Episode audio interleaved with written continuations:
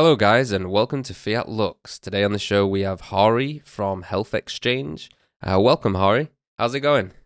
Hey, it's going well. Great to be here.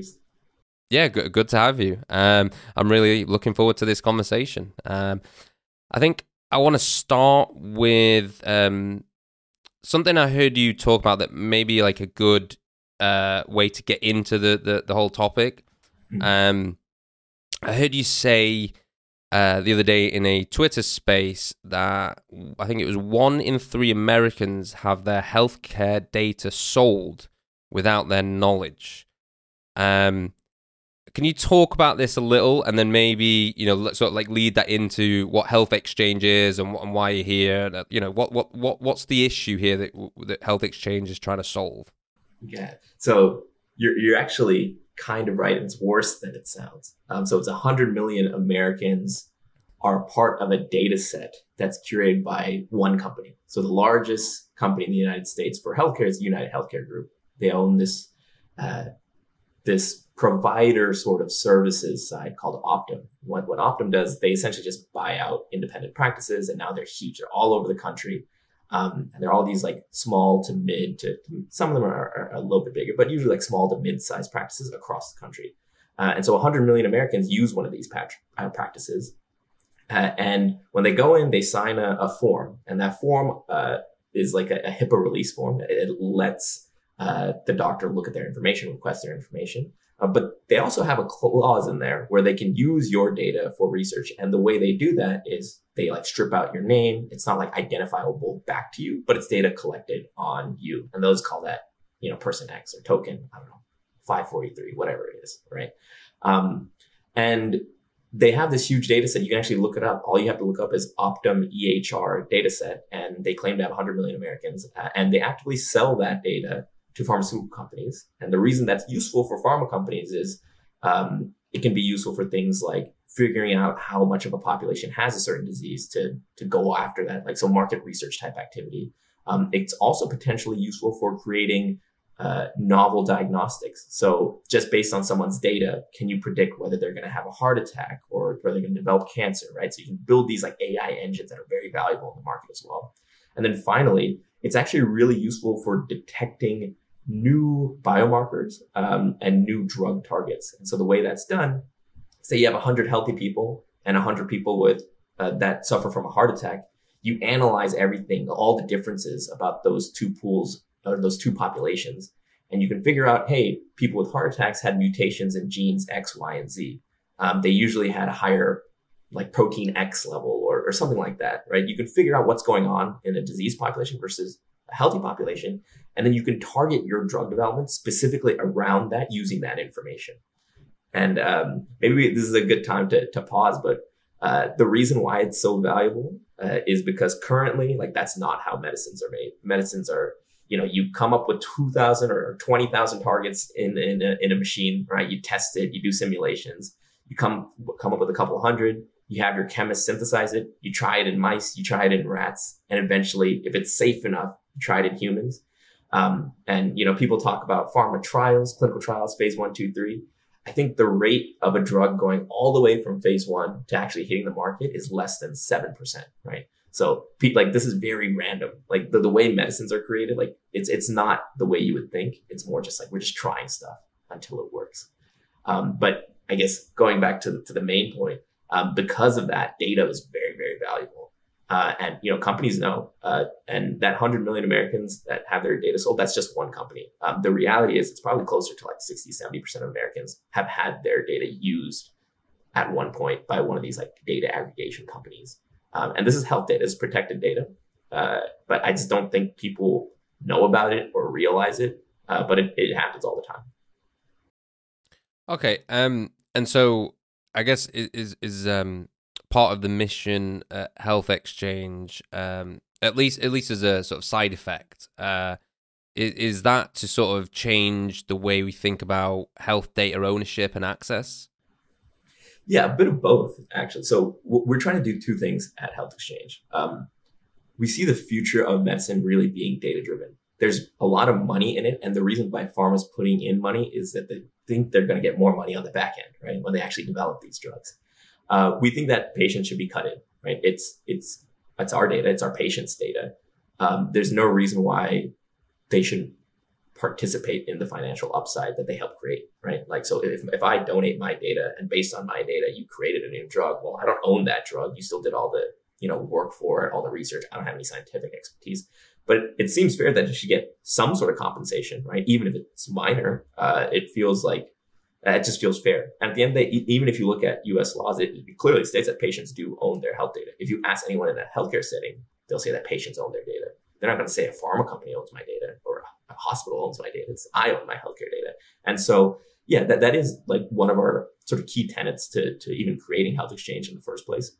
But the other part is that, this data collection, it's going to happen.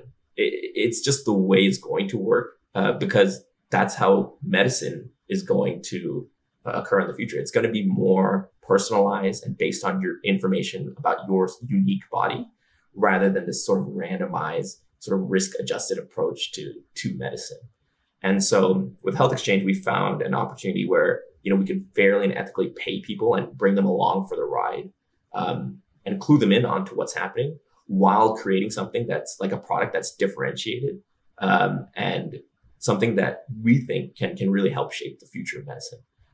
So it's a bit of both, I guess, to answer your question. Okay.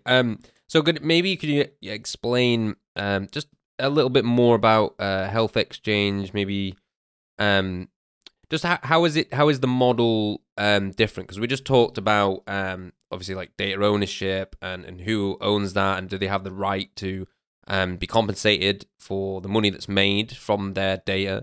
So what is HealthXchange kind of doing in order to sort of combat that what is HealthXchange solving for? How is it doing it?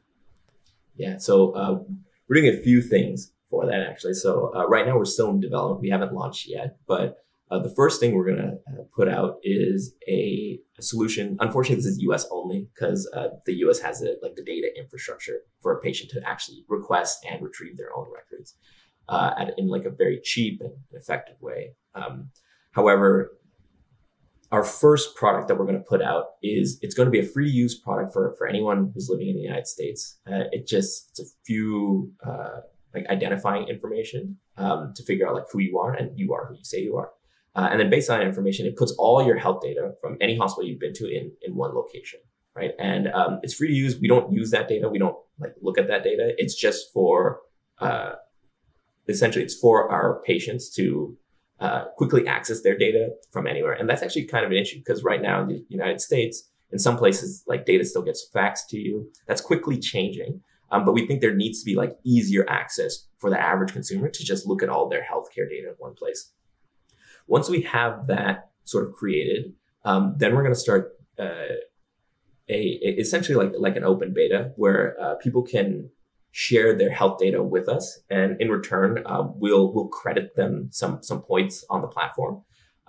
But the end goal is that we'll actually create a token. It'll likely be a security, but essentially it has a hard cap and of about 1 billion tokens right now. We're still designing the tokenomics, and we're still open to feedback as well. But the idea is we distribute tokens to people sharing data with us, and we incentivize different types of data sets. So not just your clinical records, but if you have genetics or some sort of protein markers, Fitbit activity, any sort of health data, will compensate you in our token. And the idea is we build a large data set of a bunch of people. Obviously, any data you give us, we will scrub and anonymize in the same way as the industry does.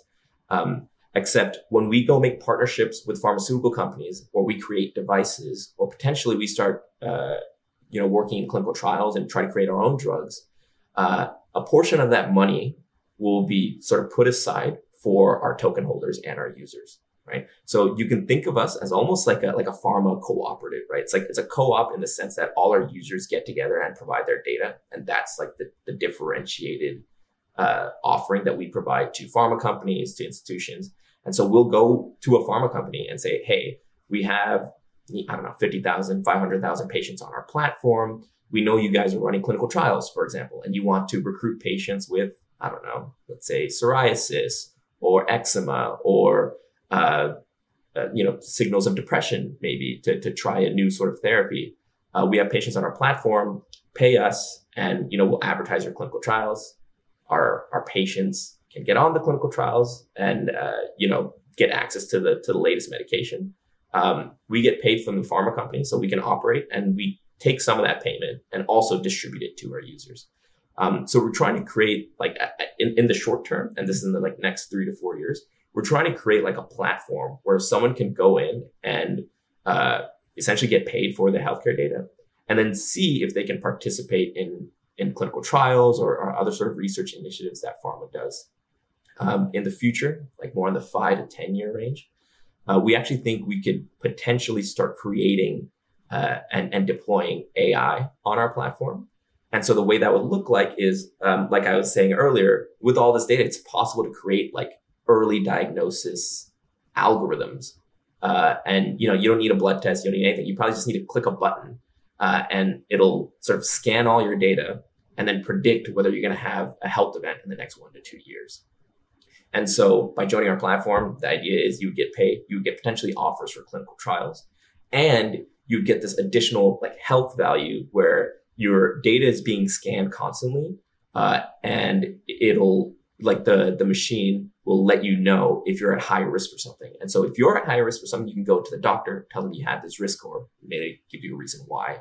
And that would change sort of the care algorithm or the way care is provided to a person, make it much more tailored, highlight who's at high risk for developing what, and hopefully catch some disease early. So I'll pause there. There's actually one more part of the platform way in the future. But we can talk about it. It's more about drug development. Yeah. Cool. No, that was awesome. Because I'm really interested in the kind of AI stuff, and I also thought it was cool. You mentioned a Fitbit or maybe other kinds of technology. So maybe glucose monitors. You can tap into things like that. Yeah, exactly.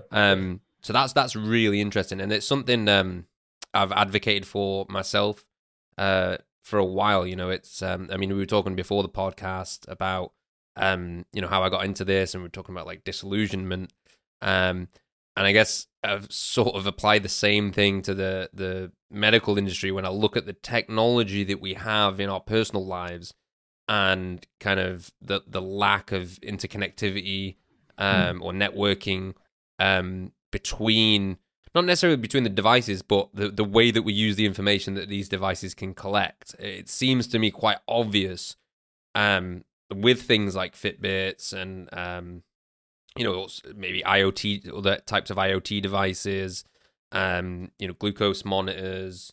There's a number of things. You've got Steppen now. I guess you could even include, sort of these high tech pedometers, because they sleep. There's a lot of sleep apps and sleep things that that's obviously, sleep's really important. So yeah, I really do like that idea, and I think it's quite an important one. I think that we are a little slow on the uptake. We're getting there. Obviously, you're trying to do something about it, which is really cool. But yeah, definitely need some improvement. We definitely need more people like yourself, people sort of into technology and kind of looking to the future and trying to bring that forth, or bring the future forward, because that seems essentially what you're doing, right? You've got this concept of a new way of reading the data and collecting the data and paying patients for their data, and just improving healthcare in general. So yeah, like you said, we could maybe talk about some of the drug development stuff a little bit later. I would like to. I just touched on a couple of different devices or types of devices that can gather information that could be useful. Are there any novel devices or things that collect information that you think looking forward into the future that will be useful or just interesting to use? What kind of other device, apart from the the heart rate monitor, is there any sort of esoteric devices that's really cool and cutting edge and that you're interested in? Yeah, so I think we can start with what's in the market now and then what's more and more on the bleeding edge. But I think like genomic sequencing is up there, and there's different types of genomic sequencing, right? There's the stuff that 23andMe does, which is basically it just tells you at a point like your entire genome. But you can also get it only looks at like certain parts of it. You get whole genome sequencing, which is like sequence absolutely everything in your DNA. You can start measuring RNA, and I guess for viewers, just in general. Going back to some high school biology, right? There's three main analyte types that biochemists tend to look at. It's DNA, RNA, and protein. DNA is just the genetics. It's the building blocks. It's the blueprint. RNA is sort of like a messenger. And then proteins are the actual machines that run in your cells. Like they're tiny little machines that make your cells alive, right? They pretty much do all the activity inside your cells. And so we can measure the first two, DNA and RNA, with decent fidelity. Much like DNA is more stable, so that's easier to sequence. RNA a bit less so, but we've started to create some methods. But where we don't have that much information is around proteins. So in just a single cell, there are thousands, maybe tens of thousands of proteins, probably, but definitely at least a few thousand proteins that are active and expressed. And in even the most leading institutions, like, you know, your Harvards or your MITs of the world, at a single sort of experiment, I don't think people can measure more than 70, 80 proteins.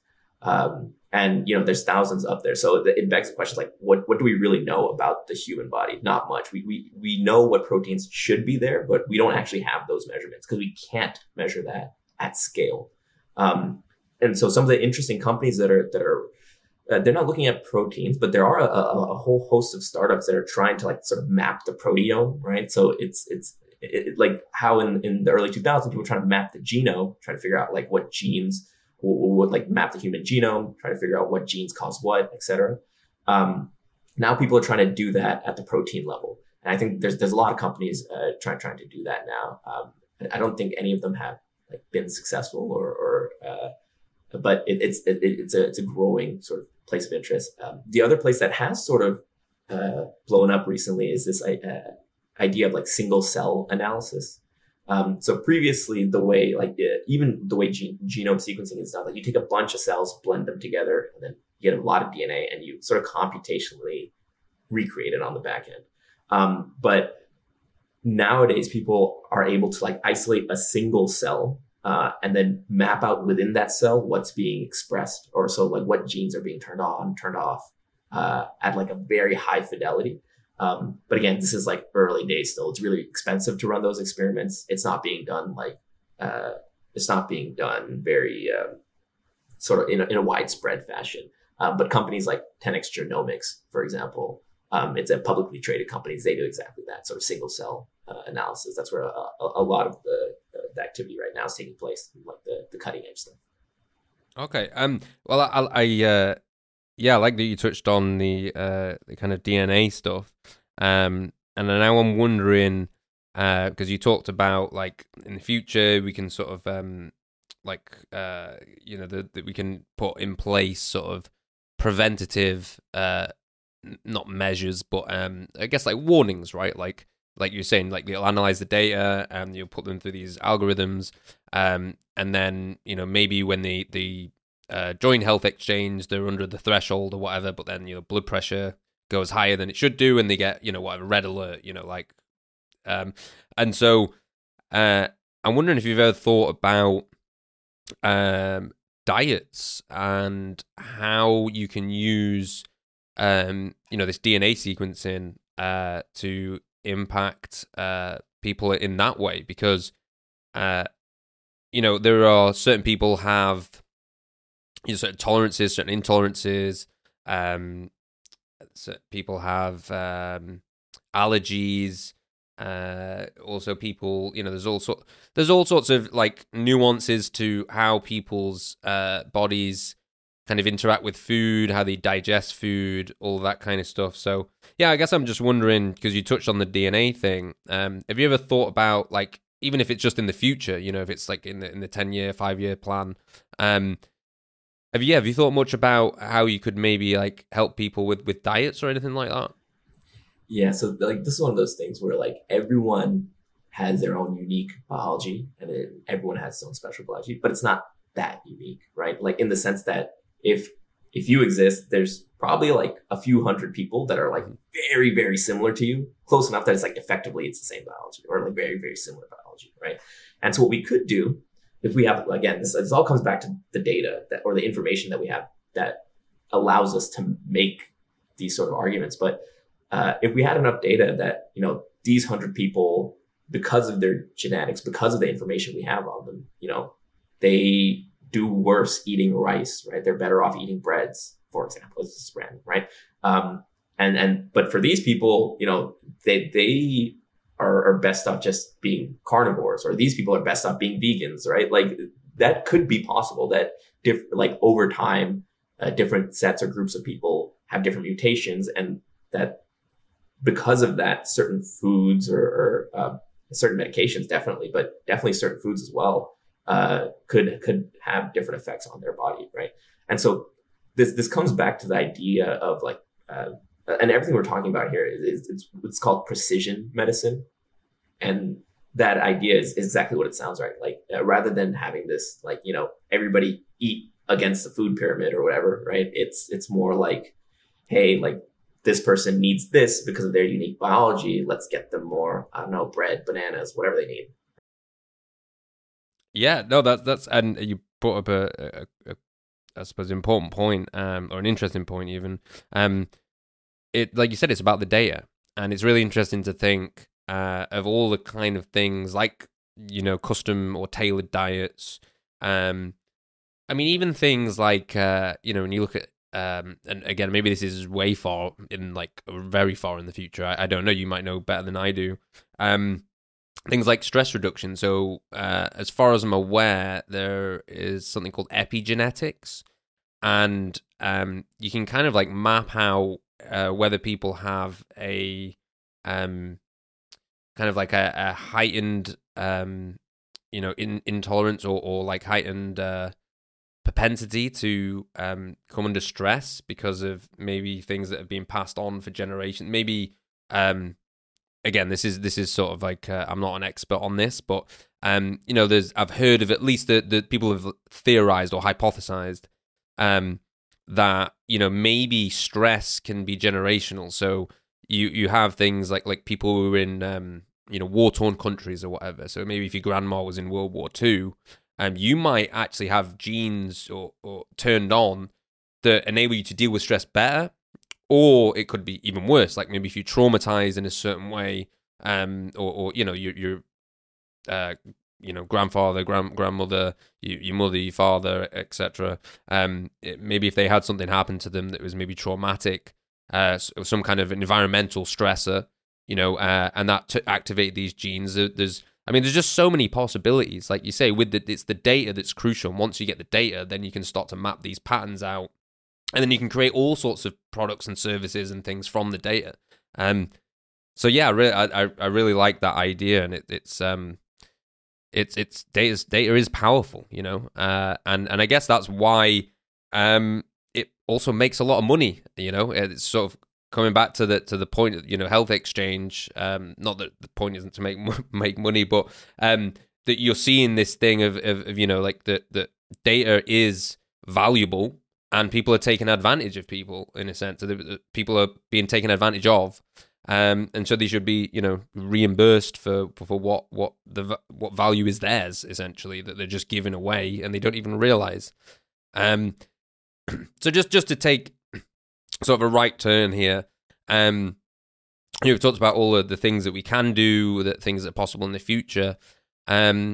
What maybe problems or even shortcomings do you think that decentralized healthcare data systems have? Like what maybe even just problems you've run into, you know, things like clashing against the FDA, or even maybe some, you know, sometimes blockchains aren't good for every purpose, or like sometimes it's better to have certain aspects so it's centralized. So what kind of issues have you run into, or what issues do you foresee? Yeah, so the main question we get is, are we putting health data on chain, right? I think that's something that comes up a lot, and the answer is no, right? And it's no for a few reasons, but primarily there are certain regulations, at least in the United States, about how you can store personal health data. And it's written into the regulation that you have to store it on like a dedicated machine. And if you look at something like the IPFS, right, like that whole protocol for files, for Filecoin, for example, mm-hmm. You're essentially like, you're using a bunch of partitioned hard drives of potentially unsecured machines. And so it, just from a regulatory perspective, like some of those issues do creep up, right? I think the secondary thing is like centralization versus decentralization and the implications on value, right? So let's say there's a totally decentralized health data market, right? Where everyone puts up, and I think that's like a utopian sort of view on it. It's like very crypto native. And that's what people have tried before, because the idea we're talking about, it's being tried in like multiple sort of iterations, different flavors on it. But the way it's been tried before is in that way. Let's create a marketplace. People come in. Every time your data gets sold or your data gets used, you get paid, right? It deposits in your account because before your data even goes out. And there's like a sort of cryptographic proof method to figure out that your data is the one that we need, right? And you know, it's a beautiful system. But then when you think about the reality of a system like that, it's like everyone's going to get paid like 20 cents, maybe.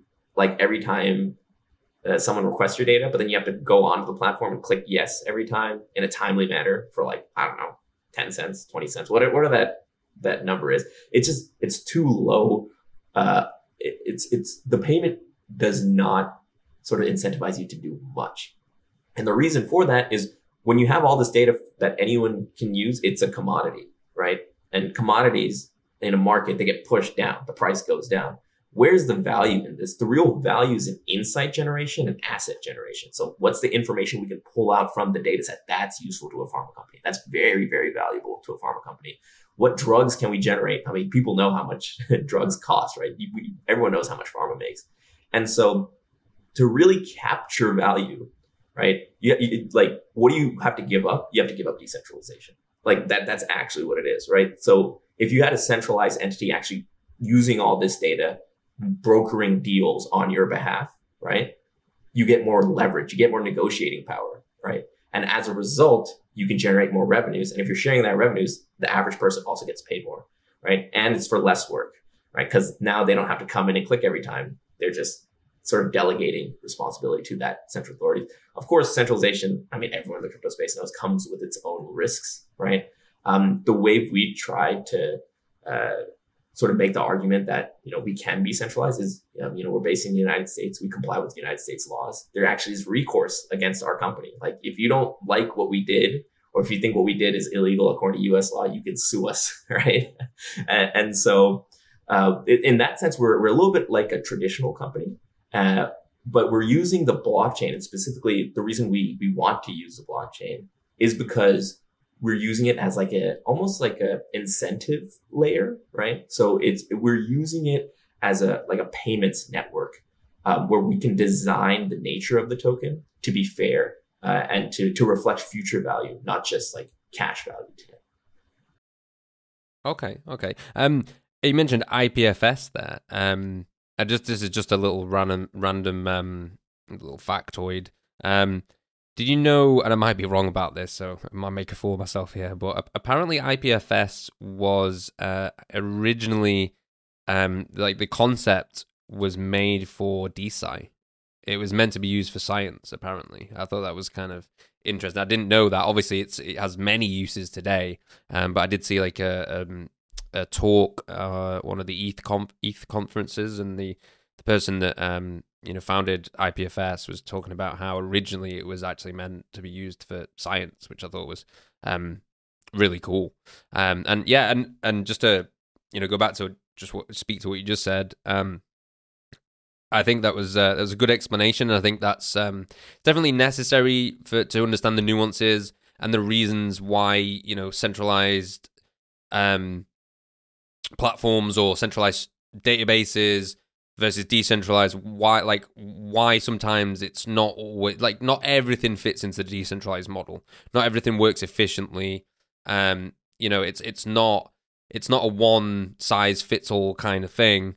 And I think most like reasonable people would agree with that. So I'm kind of glad you covered that, because I imagine you know, you probably, like you said, you'd had a lot of questions about that, and it is something that, especially diehard crypto people, that you know, they might be like skeptical of.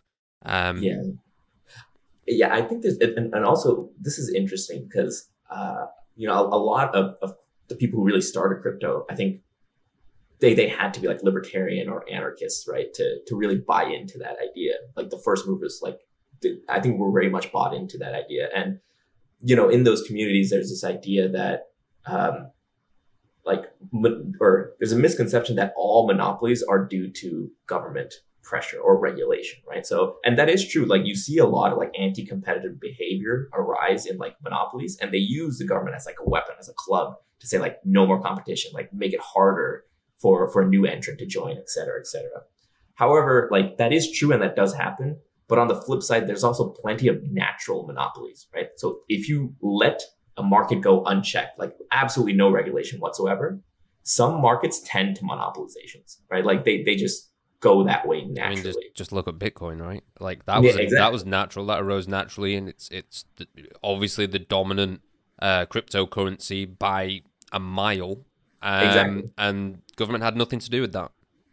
Yeah. And I mean, it's not just in that space. It can be like in any market, anytime. Like you have economies of scales that develop, right, that just allow you to do things cheaper than a new entrant, right? You have more reach, you have brand, right? Like there are things that happen just in like a natural economic system that just create advantages for scale. And in some markets that wins out.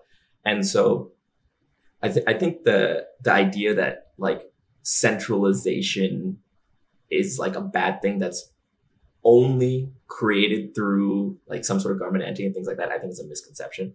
And so like you said, I think things need to be like analyzed on a case by case basis, right? Like whether someone's centralizing because they want to rug you essentially, right? Or someone's centralizing for like a real reason, right? Like a real market reason. And I think like defending that and really like explaining the difference between the two is pretty important and can sometimes like go the wrong way, right? Or the messaging can be off sometimes.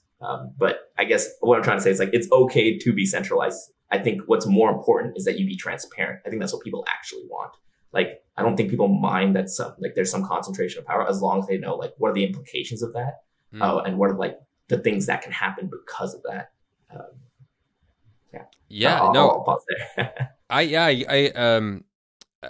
I agree. I think like for a lot of people, like you say, it's maybe what they want is transparency.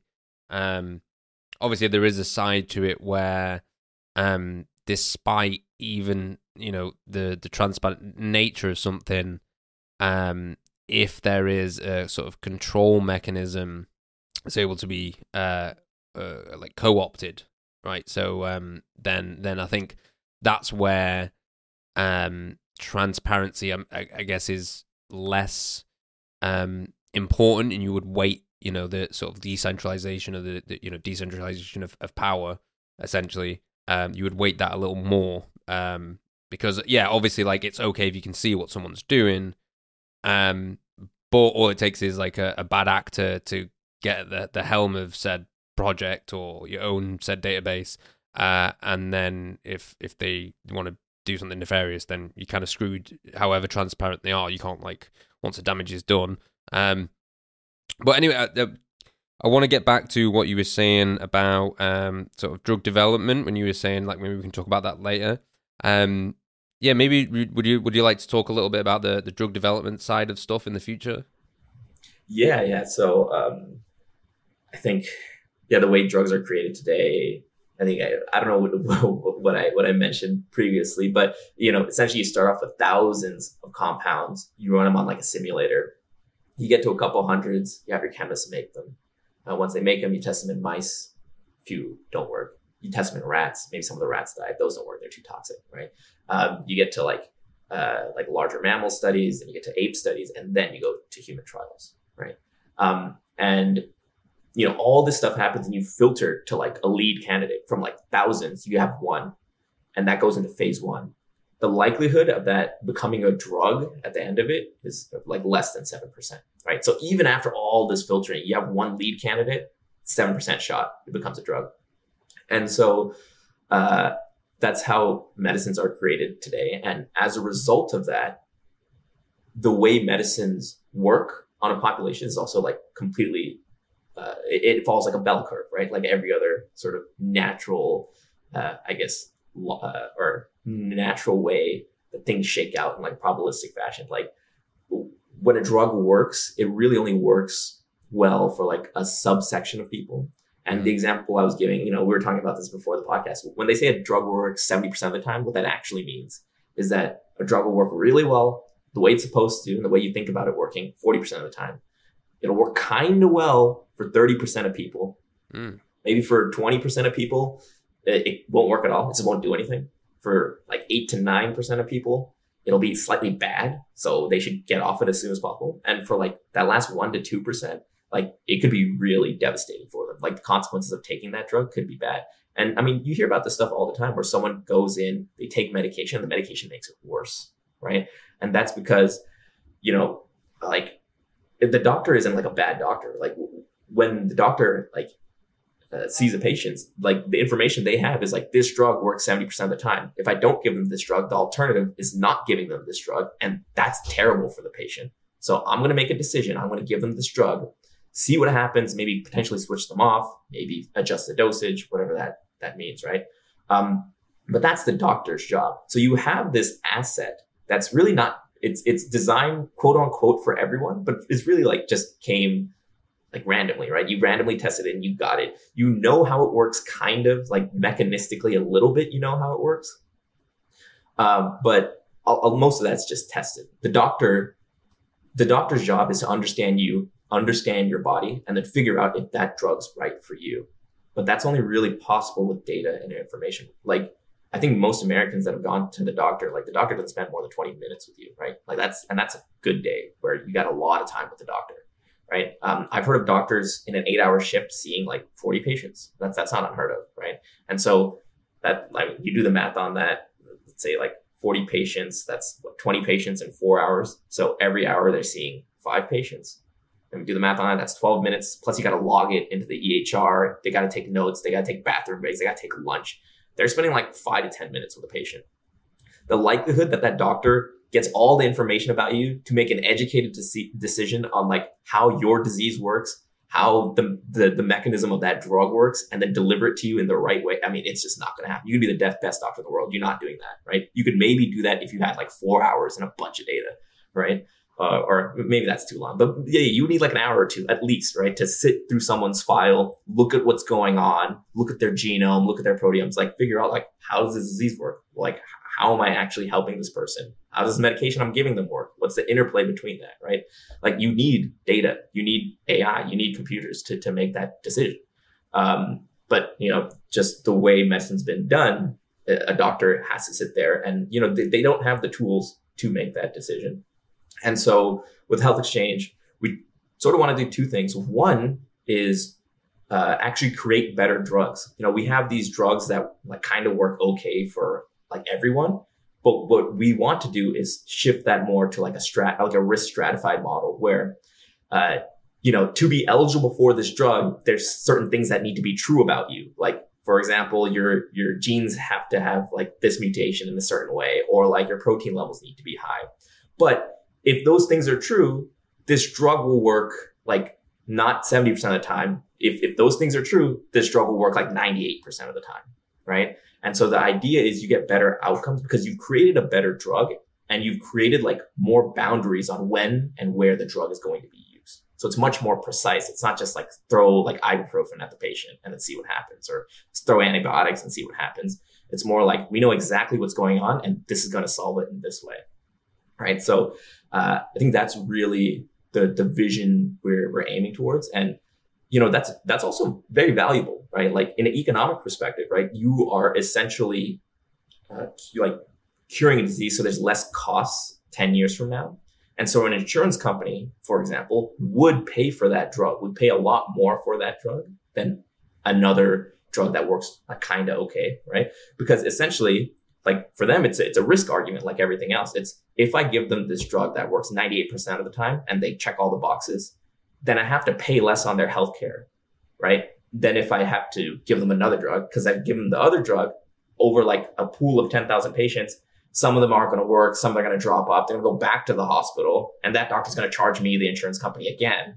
I don't want that, right? Like I want to get this like done quickly, cost effectively. So I would rather use the more effective drug, even have to pay a little bit more, right? Because essentially I still save money in the long run. And so, yeah, I mean, the idea is these drugs would be better for the people who are taking them, and it would save money for the system because it's actually working, right? There aren't these like off-target, like non-inactive drugs. So yeah, I'll pause there again, but like this is like the vision that we have for the future, where we're really tailoring medications and recommendations based on a person's data. And we're also generating the drugs that can be used in the future once you actually like figure out who needs what. Unchecked governments have eradicated privacy and truth. Those who resist are brought down swiftly, but we refuse to submit. Lunapunks are freedom fighters, protected by encrypted shadows. The future we're building is sovereign and uncensorable. The moonlit night is coming.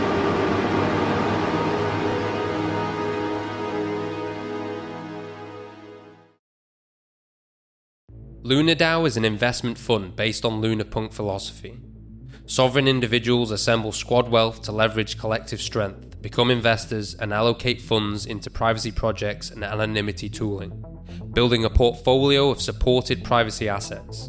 By this, LunarDAO supports the developing teams, expands freedom and crypto sovereignty, and captures value in the upcoming privacy cycle. Any member can exit the squad at any time. Members are anonymous, hence can build Lunapunk vision without fear of frozen funds, legal implications, or any kind of repression. LunarDAO aims to move to a full anon setup and expand the Lunapunk forest of encryption, a sanctuary where society can redefine itself, self-administrate, and regain its economic, political, and moral agency. LunarDAO also supports research on privacy technologies, listed in the wiki at wiki.lunardao.net, and educational structures such as Adalyn Academy, at AdalinAcademy.org, where people can acquire knowledge and master skills in programming and economy while developing a philosophical frame to generate the future path of the Lunapunk ecosystem. The launch is coming soon. Stay tuned and follow Lunapunk Squad on Twitter.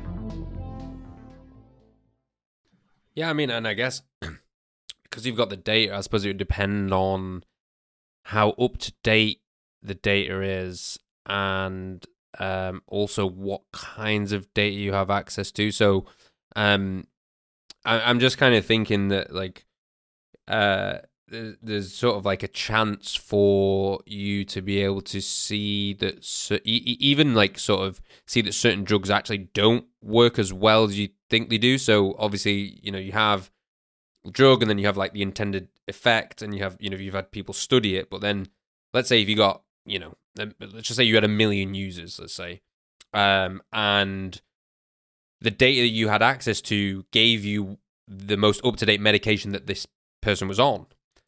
And then let's just say, you know, you have like 100,000 people on this one drug, and because you're getting this kind of like feedback system, and you're seeing, well, actually, like these people are getting maybe sicker, or they've got this, you know, whatever marker it is, they've got this sort of marker of something, and you can see from the data that actually it's not working for this person, and I guess so. Yeah, like you were saying, you could make these drugs stronger, again, in a sense, or like more. You can just make the whole kind of process of like administering drugs and choosing the right drug and everything. You can just make it a lot more efficient, a lot more effective.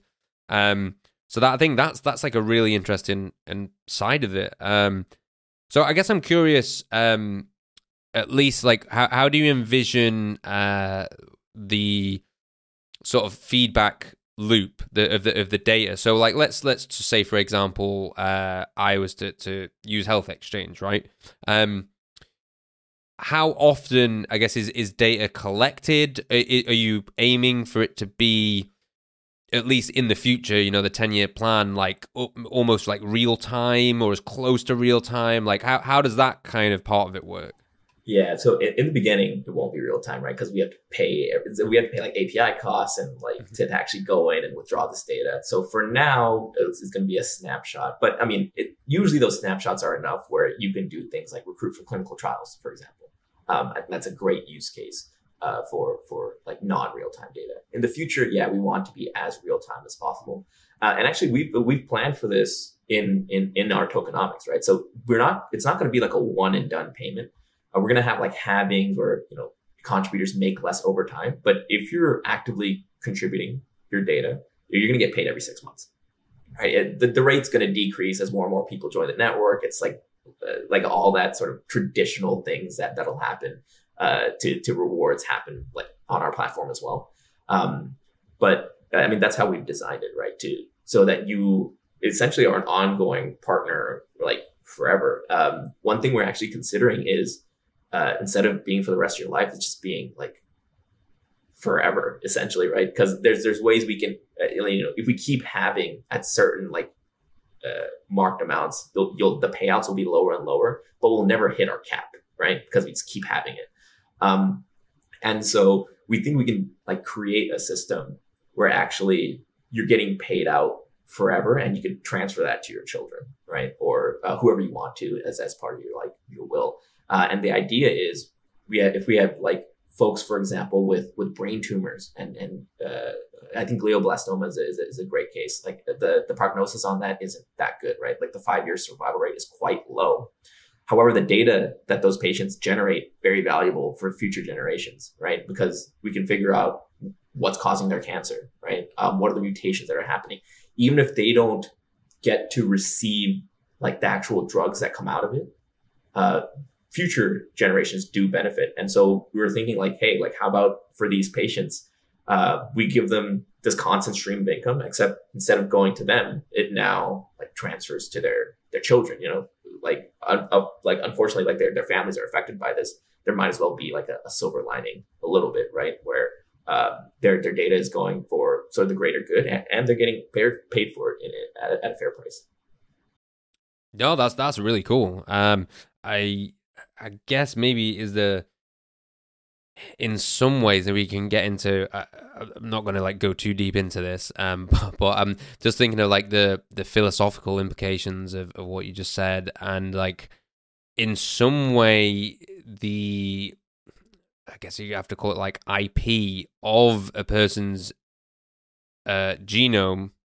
I guess you could in some way argue that the person that like comes after them is in some way like they also like they have that same you know DNA, or they have like some, you know, very similar DNA, and so do they kind of have a right to that because they are actually not I don't really know how to put it, but yeah, do you see what I'm saying? In some ways, yeah. Like it is their ancestry, and it is, and like objectively, like we share the same DNA, and so like, yeah, is it like I wonder if you could kind of argue that like people do deserve to be paid for like their grandma's data, not just because it's the grandma, but because like actually when you like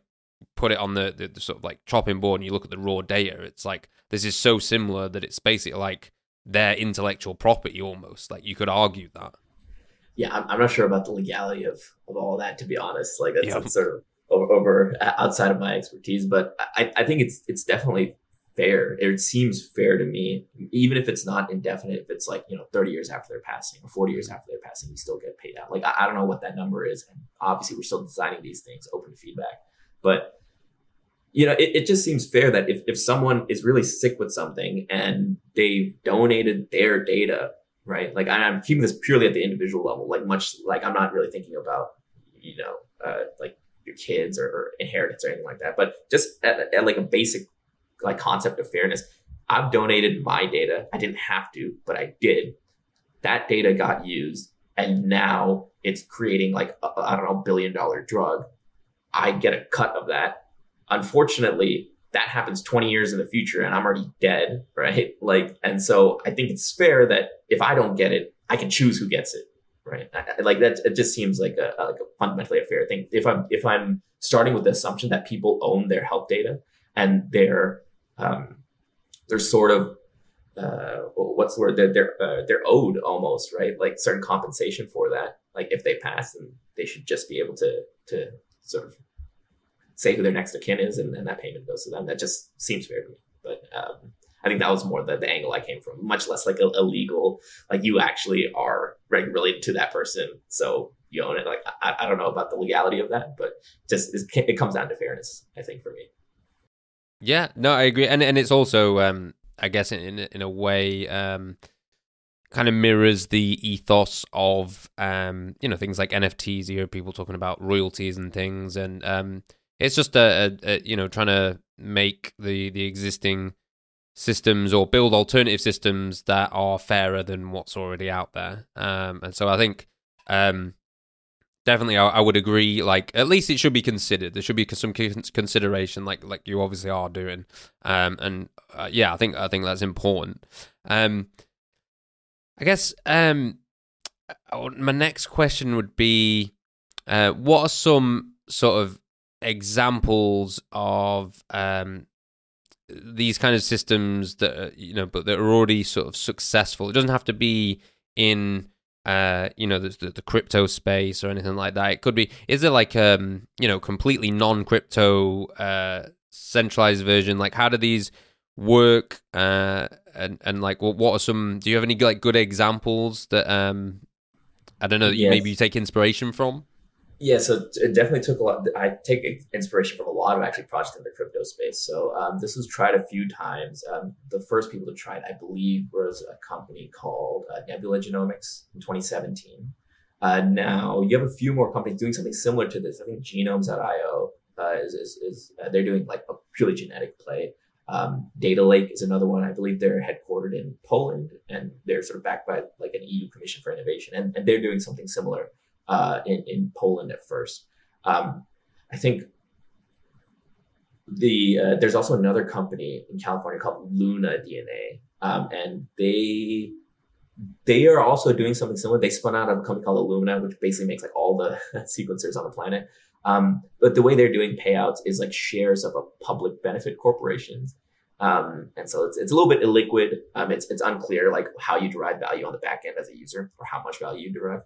But these things exist. But these are also niche companies. Like for the most part, the way this has been done in the past and the way it continues to be done is just like you kind of, these companies just take advantage of people's ignorance that these things are going on and just sort of sneak it, right? Like there's a little clause for HIPAA and then they have your data, right? Like it's all done at that like business to business level. No one's going and asking patients like, hey, would you like to do this? In the cases that they are, it's usually like a nonprofit for cancer, for example, like you're a cancer patient, would you like to donate your cancer to this registry, right? And so at least at scale, I don't think there's a solution out there that really pays people for their individual contributions. There are some companies that exist. Obviously, we think we're better, right? But any company would say that. But I will say that the things we're focused on that we think will allow us to succeed here is, a few things. One, we want to make it really easy for our users, right? Like getting your data in one place, like all this stuff, like sometimes with some of these platforms, it can take a long time. We want to get that down to like 5-10 minutes, right? So like your signups, just quick, right? It's like signing up for something online, like a new e-commerce account, something like that, right? So we're trying to make that as efficient and streamlined as possible. So users don't have to, go and call people and just drop off during that sort of. Could that be done potentially with, some of these like advances recently with decentralized identity? Could that be done with that? Or is that sort of the identity part of, like logging in and stuff and verification that kind of has to be done outside of crypto?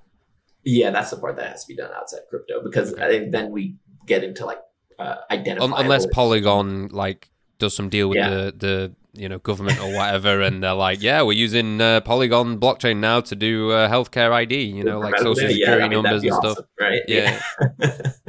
I mean, you never know. You never know. It could happen. You never know. Definitely. Yeah, I mean, that would be welcome news for us, right? But at least for now, because that'd just be Connect Wallet, like you say. The experience would be, everyone's already got the MetaMask. Boom, Connect. It's done. Sorry, go ahead. I did interrupt you there. Oh, no. I mean, I think that would be awesome. But unfortunately, right now, we have to essentially use like Web2 providers to actually access these data sets. So, but we're working on that integration on the back end, right? We want to make this really easy. The second thing is there's no like activity-based payment. You're going to get paid regardless. You can log in whenever you want. Of course, like for people who log in more often, they'll probably get surfaced like more offers for clinical trials or some other sort of service based on what they need or what they're logging in for. But, we only talked about the clinical trial recruitment as like the near term, I guess, pathway to generate value or money for our users. But there's a few more. There's one around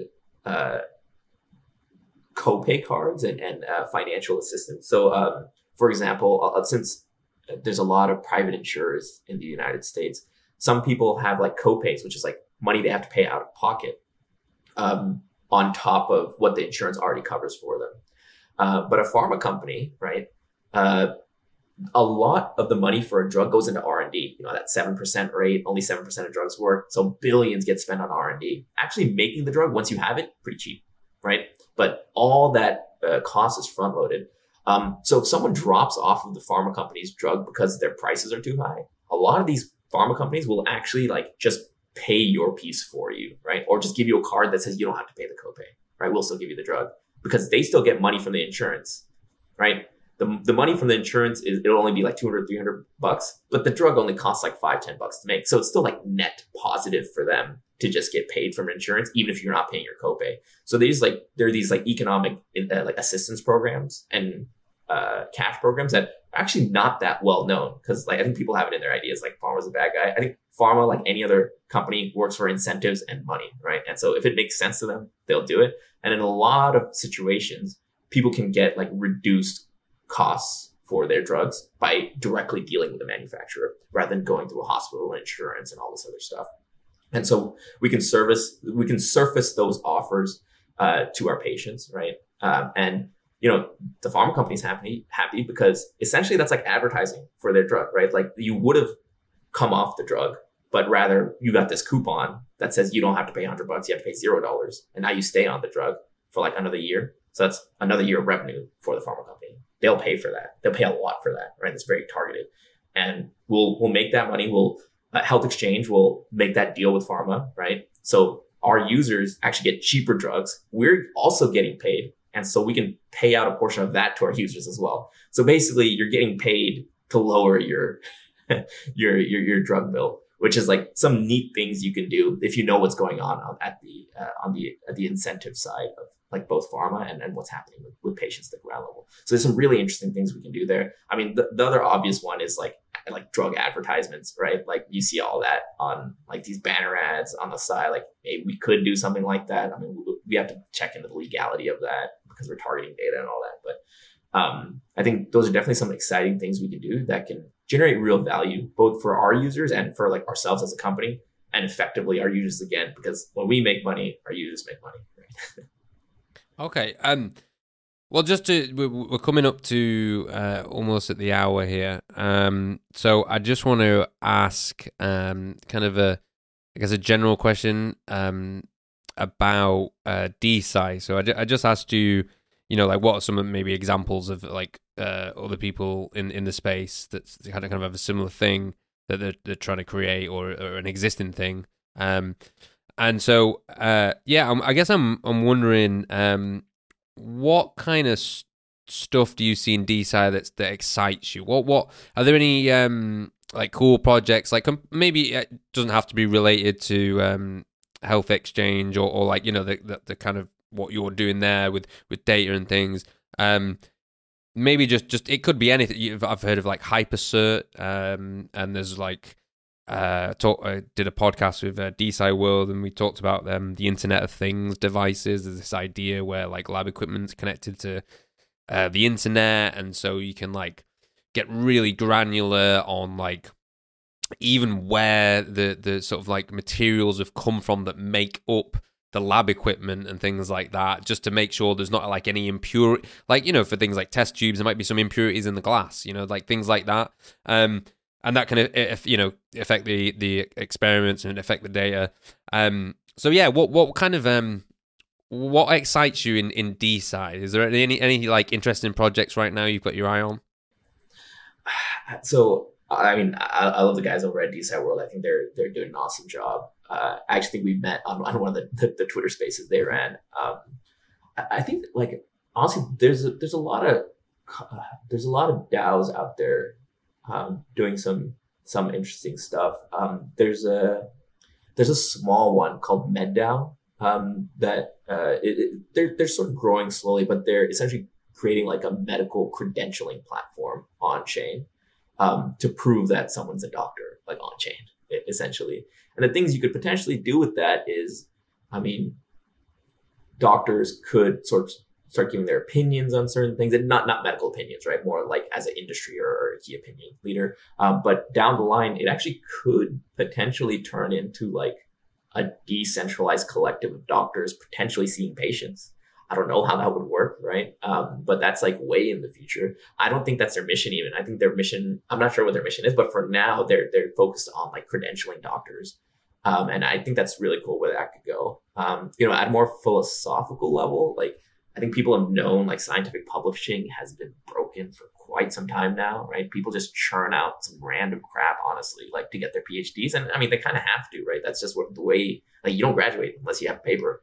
And so like the quality and not just like PhD graduates, right? Like if you're at an institution and you want funding, you're just going to churn out papers, right? Because that determines how much grant money you get the next year. And so with all those incentives, like people have gone back and tried to reproduce scientific studies and they just don't work. And so like so much of science, right, of our scientific body of knowledge is junk. Like you don't know what's crap and what's good. Because when you go back and you repeat the experiment like 2-3 times, like, oh wait, it doesn't work. It was just some random thing that this person like cherry picked to get published essentially.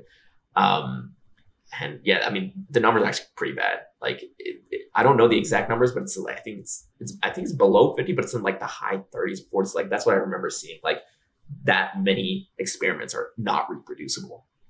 And so I think that, I mean, that has to change, right? Like people need to believe in science. Like it's supposed to be like this, the great arbiter of truth, right? Like science is supposed to be that way, and it's not. And we see it's not because of incentives.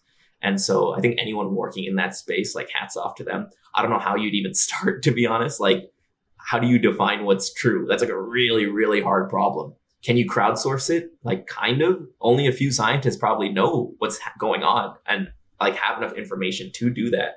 So then do you start credentialing people? If you do that, you just go back to the system we're in. That's what we do, right? Like we just look at experts and say like, all right, whatever they say goes, right? But I mean, how do you do that in like a reproducible? You have to reproducibly get to the truth, kind of mixing crowdsourcing and this like expertise-based stuff. Like, I don't even know how you do that, to be honest. The problem is science isn't reproducible. How do we make it reproducible?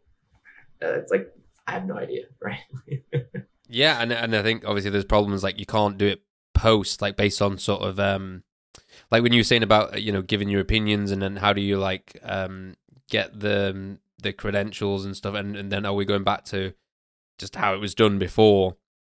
Like, yeah, I could, like, it's hard to, like, you have to sort of make sure up front that those credentials are legitimate. It's not like you could do that in the future based on reputation, because that's extremely dangerous. You know, it's not like an Amazon rating system where it's like, oh, this guy's a top seller because he sold 100. Like, you can't just let some random dude give out, you know, 100, like to 100 people these medical opinions, and then after the fact be like, oh yeah, what he said actually worked, and you know all these people give the feedback and like, okay, now you're like verified doctor or whatever, you're a good doctor, you know.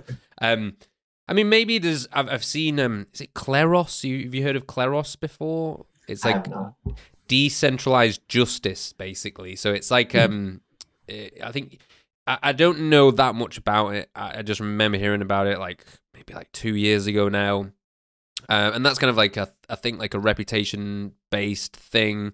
And yeah, I guess I'm just wondering if did you say MedDAO?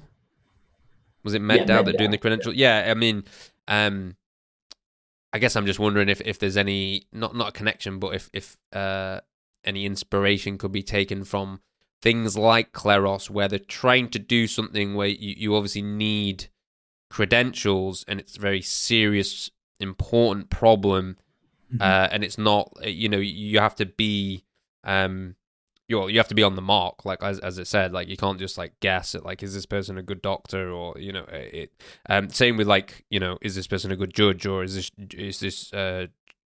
juror biased in some way, or are they fit to be a juror or whatever. But yeah, they're trying to do something. Shout out to one other small DAO. So there's a DAO out there called Algovera AI, and they actually awarded us a grant for working on this project. But they give out grants, I think 10 grants a month to AI projects in the space, and it's sort of like a decentralized funding model, right? Where they're just trying to get more sort of AI happening in this space. So Algovera, if you haven't heard of them, definitely check them out as well. And then DeSci World, I think we mentioned them in passing, but DeSci World is sort of this like the aggregator website. So if you're interested in DeSci, like that's the place you go to, just because it has a list of every single DeSci project going on. I think we're on it. Algovera's on it, right? I think Molecule, BioDAO, HairDAO, AthenaDAO, like they're all like they're all sort of listed on DeSci World. So I think DeSci World is doing a good job of just like aggregating everything and just drawing just general interest to the space. So I like them as well. So you asked me for who's interesting. I think MedDAO is doing some cool stuff. DeSci World is doing some cool stuff. Algovera is also doing some great stuff on more. It's less about like bio or like hard sciences. It's more specifically focused on AI, which I mean, it's probably a science now too, right? Like, so yeah, and I think. On that note, what I'm going to do is I'm going to give you, if you want, you can have the floor. If there's, do you think we've missed anything? Is there anything that you think is important to get out there? Like anything at all? What is there? Anything? Any sort of like final, closing words? You know, I think that's pretty much it. At the end of the day, like the reason I've started HealthXchange, like I've worked with pharma companies, with sort of life science companies, and I've also worked in a lab. So like. The what really led me and my co-founder to starting HealthXchange was this idea that there's a huge market, we can really meaningfully make a dent in medicine, and we can do it while paying our users, right? Like so, we think it's like a sort of like a beautiful system in that sense where everybody wins, right? Like we can create something that will meaningfully impact patient lives. We can pay our users. We can be a partner to pharmaceutical companies, right? And so. We see ourselves really as this like negotiator or mediator that can really get things done. But at the end of the day, we're only as powerful as our users let us be, right? The more users we have, the more power we have as a company. But I guess other than that, HealthXchange, it's spelled without the E, so it's just HealthXchange. You can follow us on Twitter. I think it's health_exchange without the E again. And feel free to drop by our Discord, but mainly we stay active on Twitter. But yeah, we'll be launching our products soon. We'll put out announcements on there. But thanks again for having me on the podcast, Yves. I appreciate it. Yeah, no, not a problem. I've really enjoyed this. I think people are going to learn a lot. I definitely learned a lot, and I have done in the past, like in the in the spaces and things. Well, especially the one the other day. So like for example, the thing about the 1 in 3 Americans, the little factoid. I was like, wow, that's like pretty shocking. Like I think people need to hear about that. And in fact, you on this podcast you said it's actually worse than that. Yeah. So yeah, no, I've really enjoyed this. I appreciate your time. I appreciate you coming on. everyone, you need to check out Health Exchange. I'm going to put all the links in the description. Obviously, the Twitter. You know, if you got, do you have a? You obviously have a website. Do you have like any other kind of websites or anything that you want to point people to?